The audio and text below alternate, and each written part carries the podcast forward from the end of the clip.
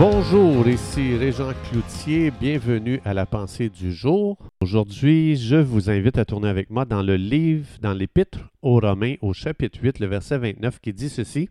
« Car ceux que Dieu a connus d'avance, il les a aussi prédestinés à être semblables à l'image de son Fils, Jésus, afin que son Fils, Jésus-Christ, fût le premier-né entre plusieurs frères. » Semblable à l'image de son Fils, voilà ce que Dieu vise dans la vie de chaque croyant né de nouveau. Dieu vise à transformer notre caractère, pas juste à nous donner ses dons. On peut trouver des gens qui font des choses extraordinaires dans le royaume de Dieu sans même manifester le caractère de Jésus, et quand on se retrouve dans cette position, on est passé à côté du plan de Dieu pour nos vies. Évidemment, on peut être piégé en oubliant que Dieu a pour projet de nous transformer à l'image de son Fils Jésus. Le Saint-Esprit n'a jamais laissé sa nature derrière lui en mettant en avant que le surnaturel dans notre vie. On peut chercher la démonstration de la puissance de Dieu sans être transformé, et ça, c'est une erreur. Donc, pour ne pas tomber dans un piège à chercher juste les dons, mais le donneur, on peut se poser cette question. Pourquoi je veux tellement que Dieu manifeste sa puissance à travers moi? C'est quoi le but? Est-ce que c'est parce que je veux impressionner? Est-ce que c'est parce que je veux me faire une renommée? Ou bien si l'Esprit de Dieu a mis dans mon cœur une telle compassion que j'aimerais que cette personne retrouve son état normal que Dieu a toujours voulu pour cette personne et que cette personne fonctionne normalement dans la vie à laquelle Dieu l'a appelée. Donc ça, c'est très différent. On peut tellement être motivé soit par le pouvoir, la position, ou on est motivé par le Saint-Esprit, une compassion de Dieu pour que les gens fonctionnent selon le cœur de Dieu dans leur vie. Donc, si c'est juste pour impressionner, je dois aller voir Jésus et de dire, Seigneur, j'ai besoin que tu changes mon cœur, que tu changes ma motivation, et je donne au Saint-Esprit feu vert pour Romains 8, 29. Saint-Esprit commence à transformer ma vie. Je veux aussi continuer à chercher que Dieu manifeste sa puissance à travers moi, mais je veux contrebalancer aussi en demandant au Saint-Esprit « Transforme-moi à l'image de Jésus ». Juste vouloir être transformé sans puissance, c'est un autre piège. On peut se retrouver en tant que croyant à chercher juste de la connaissance. La puissance de Dieu ne passe pas à travers nous. Ça, c'est un autre piège. C'est l'autre extrême. L'ennemi aime toujours nous faire tomber dans les extrêmes, dans les opposés. Donc, il ne faut pas perdre de vue comment Jésus nous a résumé la vie.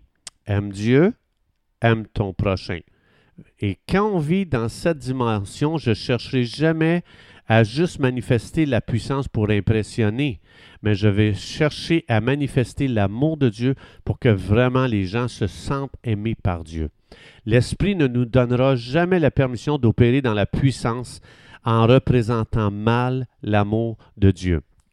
Et on sait très bien, peut-être que moi, en tout cas, moi, c'est mon expérience personnelle, peut-être que vous allez pouvoir vous identifier, mais combien de fois quand j'ai vu des gens qui abusent de la puissance sans amour manifesté, on entre en réaction et ce que ça nous amène à tout rejeter, même la puissance de Dieu.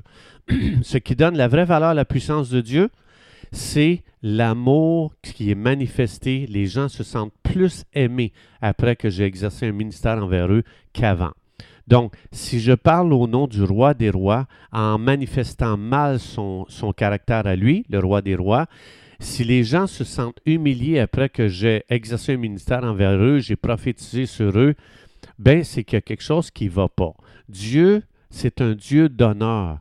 Il nous respecte à un très, très haut point et il aime nous voir, se sentir aimé par Dieu. Dieu n'aime pas nous voir humiliés. Dieu n'aime pas ça quand on utilise les choses du royaume de Dieu pour humilier les gens. D'ailleurs, on voit ça dans Matthieu 7, 22. Jésus a dit, « Plusieurs me diront en ce jour-là, « Seigneur, Seigneur, n'avons-nous pas prophétisé en ton nom? N'avons-nous pas chassé des démons en ton nom? N'avons-nous pas fait beaucoup de miracles en ton nom? » Alors ici, on est dans un contexte où est-ce que Jésus nous explique qu'il y a des gens qui ont opéré dans le surnaturel, mais il y avait quelque chose de défectueux. C'est que ces gens n'avaient aucune relation personnelle avec Jésus. Donc, ça implique que leur caractère n'était pas non plus transformé. On ne représente pas la puissance, on représente Jésus. Ça, c'est très important. Et Jésus est tout-puissant. Donc, ça, c'est quelque chose de très différent. Si je pense justement dans Genèse chapitre 9, il y a un exemple justement où est-ce que Cham a vu la nudité de son père. Son père s'est enivré et il s'est retrouvé nu. Et puis, Cham, ce qu'il a fait, c'est qu'il a vu le péché de son père, il l'a exposé, ça lui a coûté très, très cher d'utiliser sa connaissance pour déshonorer. Donc, Dieu n'aime pas quand on humilie les autres. Dieu aime quand on cherche l'honneur des autres, quand on cherche à couvrir, ça le dit dans Proverbe. Celui qui met son honneur à couvrir les fautes, je ne me souviens plus qu'est-ce qu'il dit après. Cham n'a pas menti au sujet de l'échec de son père, mais il a agi avec déshonneur. Ça lui a coûté la malédiction sur sa propre vie et sur sa lignée. Et toute sa lignée, pendant des milliers d'années, a subi le jugement que Cham a subi. Donc, c'est pour ça qu'il ne faut jamais mettre de côté l'amour, l'honneur, le respect en échange pour la puissance et le surnaturel. Romains 2,4, c'est la bonté de Dieu qui amène à la repentance. Ce n'est pas en insultant les gens parce qu'ils vivent une vie de déshonneur. Ce n'est pas en déshonorant les gens. Ce n'est pas en frappant sur eux parce qu'on est irrité par leur style de vie ou par le péché. L'amour, c'est la valeur la plus haute du royaume de Dieu. Sans amour, il n'y a pas de royaume de Dieu. Et si mon caractère n'est pas transformé à l'image de Jésus, je vais avoir du mal à aimer les gens avec l'amour de Dieu. Ça veut dire que je vais avec l'amour de moi-même pour devenir une vedette, pour me faire une renommée, me faire un nom très grand. Et ce n'est pas à ça qu'on est appelé. On est appelé à ce que le nom du roi des rois soit connu au-dessus de tout nom. Ce n'est pas important que les gens ne connaissent pas mon nom.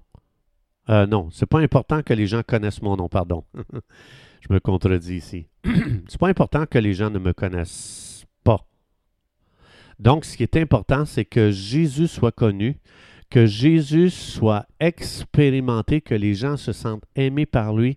Et l'Esprit de Dieu qui est riche de tous les trésors du ciel, il est prêt à faire descendre dans nos cœurs l'héritage qui nous appartient en tant que croyants, la puissance qui nous appartient en tant que croyants. On voit ça dans Éphésiens chapitre 1, versets 17, 18, 19, 20, où est-ce que ça dit « Notre appel, il faut avoir un esprit de sagesse et de révélation pour comprendre notre appel dans la connaissance de Dieu, notre héritage et la puissance que Dieu a mis à notre disposition. » Toutes ces choses sont là, elles sont au-dessus de nous, elles entrent en nous en ouvrant nos cœurs à ce que l'Esprit de Dieu veut faire.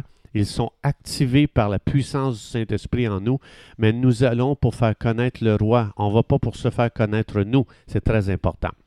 Chers amis, c'est tout le temps que nous avions. Je vous souhaite une super journée dans une communion, une intimité avec Dieu, à manifester le caractère de Dieu, pas notre caractère qui est mécontent de telle situation, de telle chose ou de la température ou peu importe.